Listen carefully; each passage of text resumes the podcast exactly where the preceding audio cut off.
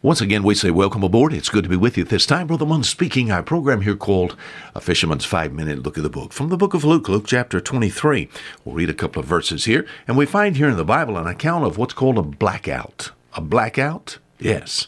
I've been in other places and traveling as far as missions is concerned.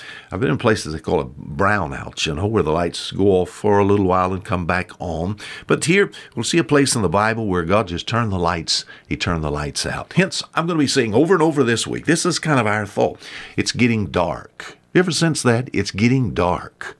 Now, sometimes these programs are heard in the winter season and the summer. At the time of the making of this program, originally, it is wintertime. Of course, in the wintertime, it's always a little darker where I live in the south. I live in the southernmost part of the state of Alabama, almost almost right here uh, on the shores of the Gulf of Mexico.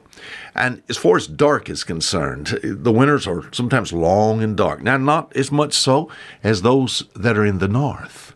Before I was before I was saved and called in the ministry, in fact, I spent the better part of most all my lost life in the Gulf of Mexico on an old shrimp trawler. And I tell you, when you leave the land, when you get away from man made light, and you get out where your dependence is just upon, of course, the light that can be generated by your vessel, and then also the sun, moon, and the stars, that's a whole lot different. Especially thinking about the night. Oh, you could shut the lights off, maybe as far as the boat is concerned. Uh, then maybe it would be an overcast night. Maybe you couldn't see the sun. Uh, well, you wouldn't see the sun at night. You couldn't see the moon nor the stars. It was cloudy. I tell you, you're talking about dark and a darkness that can be felt, my friend. I've been there. But I'm talking about uh, sort of a darkness, as far as this age is concerned, that has to do with the sense of evil. I sense here, especially in my country, I sense it getting it getting dark. Let me show you a blackout here. In the Bible, in the book of Luke, Luke chapter 23, it says in verse 33 And when they were come to the place which is called Calvary, there they crucified him. Oh, verse 34, it says, Then said Jesus, Father, forgive them, for they know not what they do. And they parted his raiment and cast lots.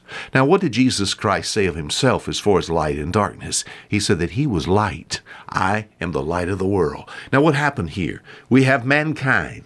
Uh, we think about what is the ultimate in human depravity Man would kill his own God. That's how corrupt and depraved mankind really is.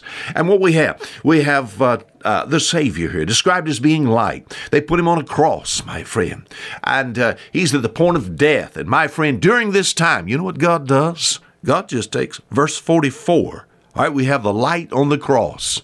All right, mankind doing away with his own God, crucifying his own hope, crucifying his own Savior, the one that came to die for him and also to be the king of the Jews. We think about the king in Israel. And it says God's response, and it was about the sixth hour, and there was darkness, darkness. I say darkness over all the earth until the ninth hour.